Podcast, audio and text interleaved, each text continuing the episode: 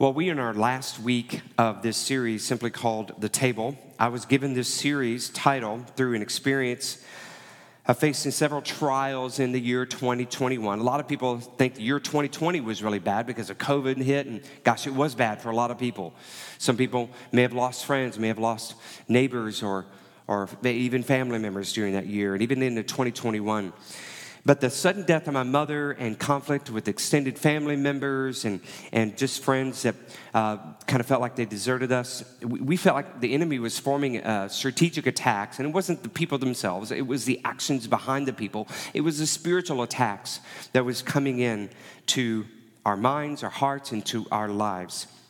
And um, uh, the verse that stuck out with me in this uh, season was Psalm 23 5, in, in the great Psalm 23. And it simply says this You prepare a table before me in the presence of my enemies. You anoint my head with oil, my cup overflows. And in the middle of the trials, God reminded us that He has a table prepared in the presence of our enemies. And I believe God wants to remind you of the same thing. What enemies could you be facing at your table?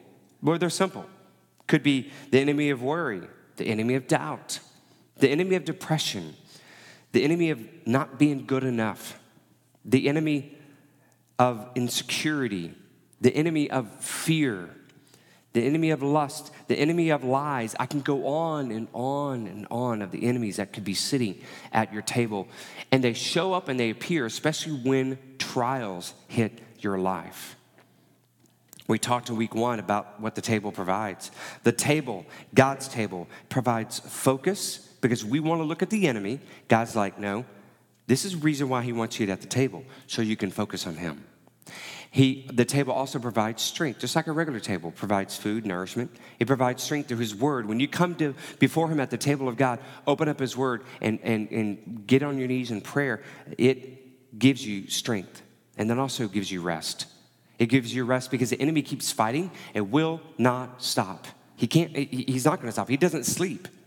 But you and I, we need our rest. And so that's what the table provides. In week two, we talked about the guests at the table. You know, it's what I've learned in this past year is that it's not so much about the food at the table as it is about the people at the table. It's a huge revelation to me. When I, when I realized the people that God was putting at my table, and then I even invited more people at the table, people that I trusted, uh, men who, who I knew followed Jesus and could give me sound advice and counsel. And so my table kept getting bigger and bigger and longer, and it being able to, to stretch to where I had many people sitting at my table. And so we also encourage you to, to invite people at your table. And week two, we introduced a, a, a church growth initiative called Who's Your Seven?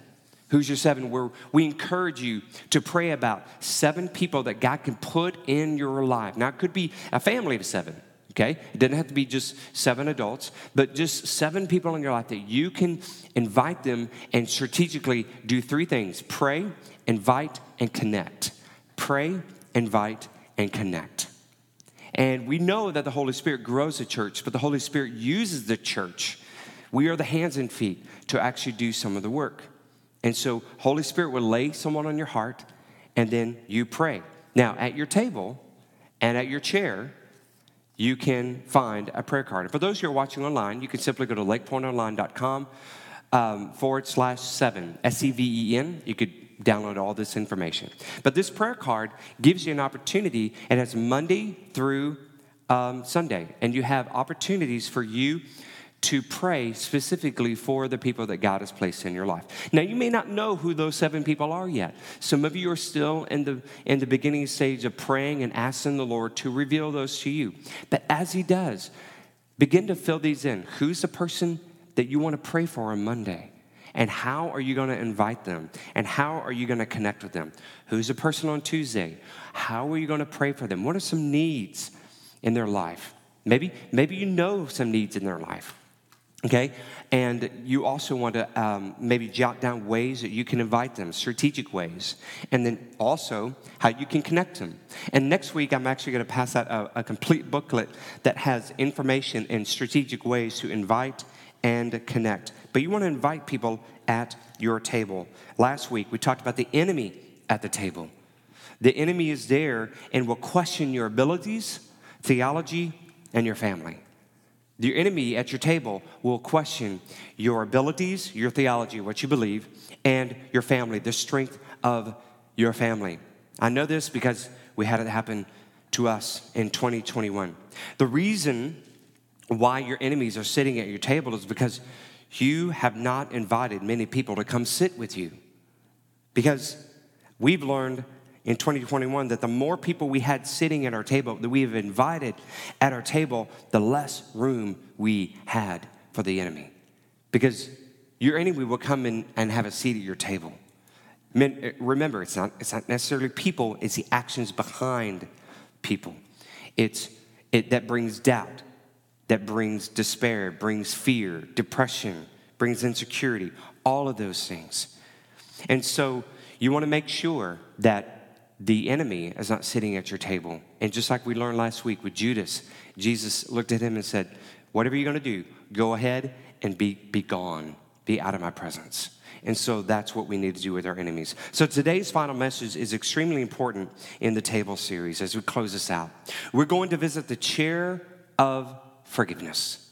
The chair of forgiveness. One of my favorite stories about forgiveness is actually found in the Old Testament. And uh, we are going to be looking at the story of Joseph. Now, our middle school and high school students are actually going through this uh, story week at a time and uh, on Wednesday nights. And if you want your student to be a part of that, we meet at Lake Point Station uh, Wednesdays at 6:30.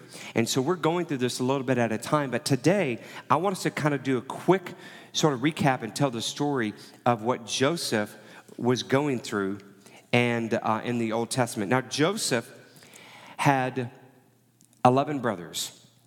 And so he was a favorite son, as evidenced by certain gifts that his father would give to Joseph. His brothers were very envious um, of him. And to make matters worse, Joseph freely told them about a dream he had that his brothers would bow down to him. Now, Joseph wasn't really smart, he was just a teenager. And so he's sharing about how they're going to bow down to him. So they couldn't stand it any longer. So while Joseph was visiting them and they were working in the field, he's just kind of walking there with this coat of many colors. And the brothers looked at him and said, Okay, here, here comes that scoundrel. I'm not sure if the Bible uses scoundrel, but my interpretation says that. And so he, here comes that scoundrel, and, and what are we going to do with this guy? What are we going to do with him? So they decided to throw him in a dried up well and, uh, and then what they did is they sold him to slave traders who were going to Egypt. And then they took his coat of many colors, ripped it up a little bit, put some animal blood on it, gave it to his dad, to, to their father, and said, Joseph is dead. We're really sorry. An animal must have, must have attacked him.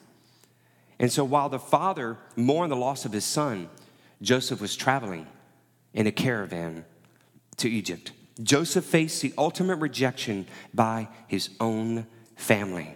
Once in Egypt, Joseph became a slave in the home of a man named Potiphar. Joseph worked really hard to, in Potiphar's house, in fact, so hard that he became sort of the lead of the servants. And he also uh, was able to look after the affairs of Potiphar, his entire estate. And so Potiphar trusted him so much. Everyone liked Joseph, especially Potiphar's wife. Potiphar's wife really liked Joseph, thought he was handsome, young guy. And so one day when, when Potiphar was away from the house, his wife tried to seduce Joseph. And jo- Joseph got away and, and kind of tore off his outer garment and, and ran out of the house. But that didn't stop Potiphar's wife because she went to Potiphar, her husband, and said, Hey, look what your servant tried to do to me. In fact, here's proof. Here's outer, his outer garment. And so he was falsely accused. And so Potiphar had no other choice but to throw him in prison. So here he is thrown in prison. Joseph finds himself locked away in a prison because of false accusation. And it all began because his brothers sold him into slavery. But being the man that Joseph was, he won the trust and admiration of the prison guards. He was even placed in charge of managing the activities of the, of the other prisoners. Joseph was a great example why it's hard to keep a good man down. He always had that dream that God put in front of him. Always. Joseph never allowed his current situation to affect his chosen destination. Never allowed his current situation to affect his chosen destination by God. So while in prison, two other prisoners came in. One was the chief baker of Pharaoh, and one was the chief, chief cupbearer of Pharaoh. And while they were in prison, they each had a dream. And it, it really disturbed them. And uh, so Joseph, being someone who can interpret dreams, he went to them and said, You know, I, let me give it a shot. I think I can help you with this. And so the, the baker, the chief baker, told Joseph the dream. Chief cupbearer told him his dream. And he said, Well, they're pretty similar, but they have different endings. And uh, so he told the baker, He said, Well, in three days, you're going to be executed. And uh, he told the chief cupbearer that in three days, you're going to be elevated back to your position. So, too bad for the baker, uh, but great news for the cupbearer. And that's exactly what happened. And so the cupbearer was restored, and Joseph waited in prison for two more years. Two years, just biding time. Joseph finds himself locked away in a prison of hopelessness. Those two long years gave him more time to blame his brothers for their actions. It naturally created a storm of revenge and bitterness. Can you imagine what he could have created in his mind, the things he really wanted to do? Revenge and bitterness. It was only human. All seemed lost until God gave Pharaoh, the ruler of Egypt, two dreams. And in those dreams, it really disturbed him. In fact, Pharaoh tried to uh, find the right interpretation through his counselors and advisors, and no one can help him. But then the cupbearer is like, you know what? I do remember a young fella. And he interpreted dreams, my dream and the baker's dream, and they, they both came true. So, Pharaoh, you might want to talk to him. So, they cleaned up Joseph out of prison, came and brought him before Pharaoh. And Pharaoh says, I hear you can interpret dreams. He says, Well, I, it doesn't really, it's not me that interprets dreams. God interprets dreams and he just gives it to me. So he's even give glory to God, not to himself. And so J- Joseph interprets a dream, and it means seven years of, of great crops, abundant crops like they've never seen. Seven years of that. But then it's going to be followed by seven years of famine. And so Joseph made the suggestion hey, we might want to put somebody in charge. me, right? You might want to put somebody in charge of overseeing the seven years of abundance so we're ready for the seven years of famine. And so Pharaoh, looking to see how incredibly wise Joseph was, he said, You know what? You're the guy. I'm putting you second in command of all of Egypt, the most powerful country in the world at that time. And so Joseph was put in charge of overseeing everything through that. You know, Joseph for the next 14 years, Joseph had at least 14 years, he had job security. He had a luxurious place to live in, and he had freedom. Or did he? Did he really have freedom? I don't think he was free from the literal prison. He was free from the literal prison, but was, he was still locked away in the prison of bitterness and unforgiveness from what his own family did to him. Have you ever been locked in such a prison? Has the rejection of others and false accusations and whatever could be happening in your life forced you into a prison of bitterness and unforgiveness? Maybe something long, long time ago, maybe something even last week, could just be brewing in your life. And you think you may have tucked it away, but it keeps coming back time and time again. It's easy to get there Trust me, I know. We see evidence of Joseph's bitterness when his brothers came to Egypt to purchase food during the famine. So, if you have your copy of God's Word, I'm going to be in two chapters in the book of Genesis. We're going to be in Genesis chapter 42, and then we're going to jump over to Genesis 45. So, Genesis chapter 42 and Genesis 45. And whether it's your printed copy or your digital copy, we encourage you to turn to that. If not, we have the, um, the scripture on the screen. So, Genesis 42, verses 6 through 13, we see this. Now, Joseph was a governor of the land, the person who sold grain to all its people. So, when the, Joseph's brothers arrived, they bowed down to him with their faces to the ground. Kind of, re- there's the dream, right? Their fulfillment of the dream. As soon as Joseph saw his brothers, he recognized them, but he pretended to be a stranger and spoke harshly to them. Where do you come from? He asked. From the land of Canaan, they replied, to buy food. Although Joseph recognized his brothers, they did not recognize him. Then he remembered his dreams about them and, and said to them, You are spies. You have come to see where our land is unprotected. No, my lord, they answered, Your servant has come to buy food. We are all sons of one man. Your servants are honest men, not spies. No, he said to them, You have come to see where our land is unprotected. But they replied, Your servants were 12 brothers, the sons of one man who lives in the land of Canaan. The youngest is now with our father, the one is no more. Boy, those last words, the one is no more, reminded him. That's talking about him. Rejection, accusation, waiting, all of that. And it all started with the brothers sending him to Egypt to be a slave. And then we, uh, so what happens is Joseph said, Well, I tell you what, I'll give you some grain, but uh, you're gonna have to, you're gonna have to bring your family back. I want to see, I want to see the, all the brothers because Benjamin, the youngest brother, his youngest brother, did not come with them. And obviously the father, Israel, was Jacob God changed his name to Israel. And so the father didn't come, and he wanted to see his father. So he said, All right, I'm going to put one of your brothers in prison. So one of you has to stay in prison here in Egypt.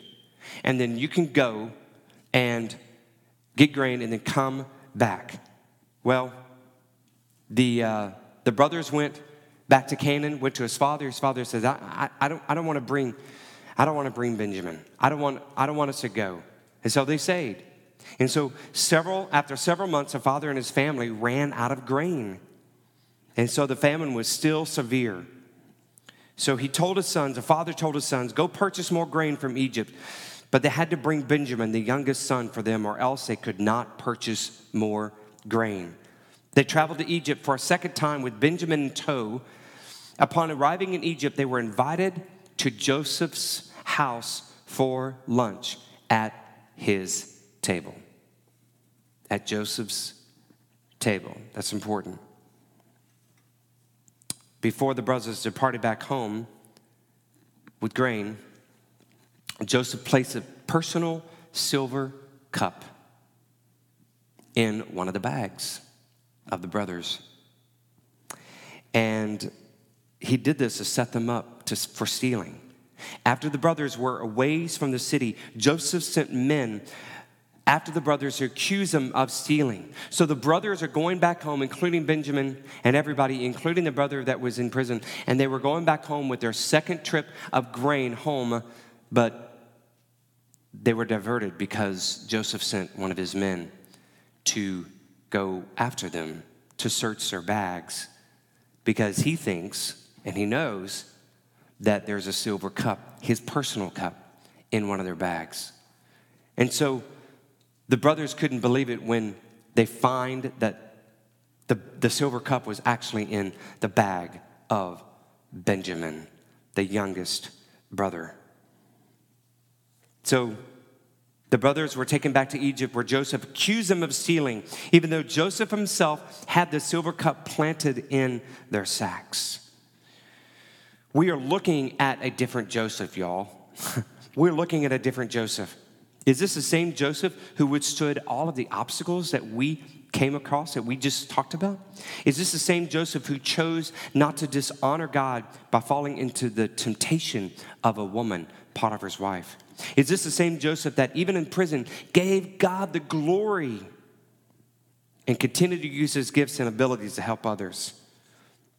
This was the same Joseph, but a Joseph facing his most challenging, his most challenging obstacle, and it was the obstacle of unforgiveness. The obstacle of unforgiveness. Joseph handled every obstacle in the past, yet unforgiveness made him out to be a different person, a person full of revenge, deception, and lies. There was something Joseph was missing during all of those years of adversity. He never dealt with the unforgiveness in his heart. And we see, we're seeing that play out. Unforgiveness can have a similar effect on our lives as well. It can make us out to be a different person. Joseph is proof that you can invite God into your life, but still walk in unforgiveness. When we hold on to that unforgiveness, it builds and eventually blows up in our face when something or someone from the past re enters our story. How do you know you're holding on to unforgiveness?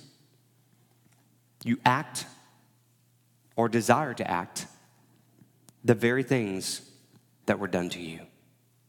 You know you have an, an issue with unforgiveness when you act upon or you desire to act upon the same things that were done to you. How do we see this? Joseph was treated harshly by his brothers when he was a teenager. What did Joseph do when they first arrived in Egypt? Now we're talking about between a teenager and he's around age 43 when he is second in command in Egypt. That's a long time. A lot of time for bitterness and unforgiveness to well up inside him.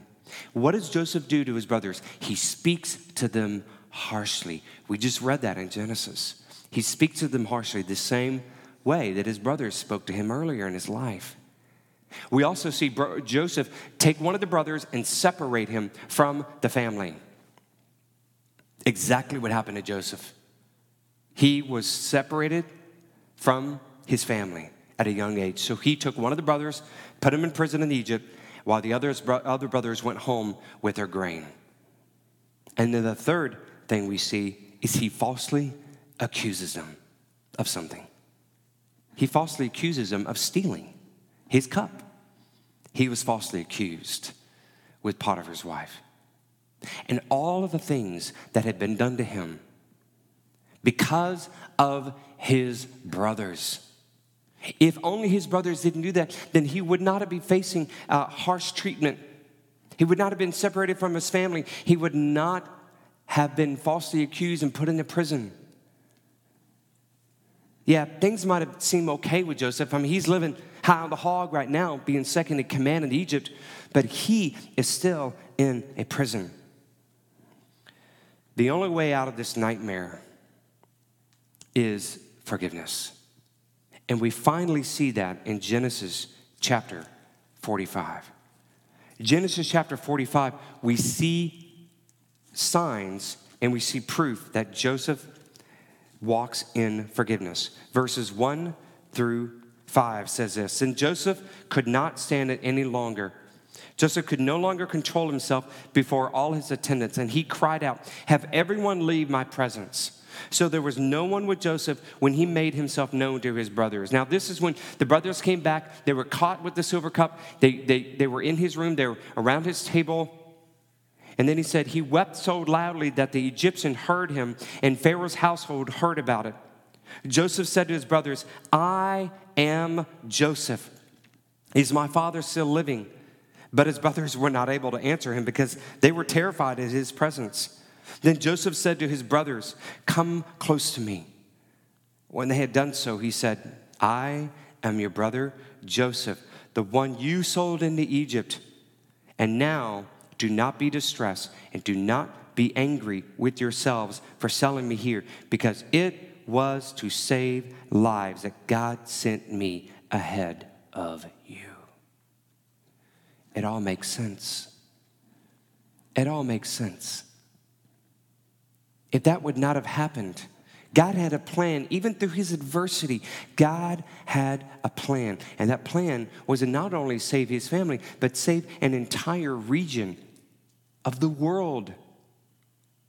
What Egypt was able to do because of the power and the ability that God had given Joseph to interpret dreams. And skip on down to verse 14, it says this when he then he threw his arms around his brother Benjamin and wept, and Benjamin embraced him, weeping, and he kissed all of his brothers and wept over them. Afterward, his brothers talked with him. Joseph, what he did is he offered the chair of forgiveness. He offered the chair of forgiveness. He had his brothers being able to join with him in complete forgiveness. Like Joseph, we need to offer the chair of forgiveness. From the struggles of, of 2021, I had built up some bitterness and, and unforgiveness in my own heart. I realized that I needed to offer the chair of forgiveness to those who have hurt me or, or those circumstances that caused doubt in my life and my heart through various instances in 2021. And what I've learned is this it's important to offer the chair of forgiveness, but it doesn't mean that they won't even sit there. Some will, some will not. But can I tell you something? The chair is not only for them, the chair is for you. The chair is for you to be able to offer that forgiveness. And I also learned, and God, God took me to the woodshed on this. I also learned that if I was willing to pull up, if I was unwilling to pull up a chair of forgiveness, then God was not going to sit at my table if I was not willing to pull up a chair of forgiveness, meaning if I was not willing to offer forgiveness to people, to situations, of things in my life that were done to me and our family, and I'm just saying this because it could be you as well. If we refuse to offer forgiveness, the chair of forgiveness to someone, then I believe God's not gonna He's not going to sit at our table. And we see this in Matthew chapter 6, verse 14 through 15. It says this For if you forgive other people when they sin against you, your heavenly Father will also forgive you. But for 15 says the opposite. But if you do not forgive others their sins, your Father will not forgive your sins. Wow. That cut me to the core. And I I'd read that passage many times. I've preached on that passage. But preaching and reading about it are two, uh, two different things from it coming into your heart and life and actually living it out. Because, see, there really hadn't been many instances in my life where I needed to offer that kind of forgiveness. And you could face similar trials where you need to offer forgiveness. But can I tell you something? Right there in Matthew. Look, God's not going to forgive us of our sins unless we forgive those who have sinned against us. There at your table or your chair there, you will find an index card. And that index card is something that I want you to use. So you should have a pen and an index card.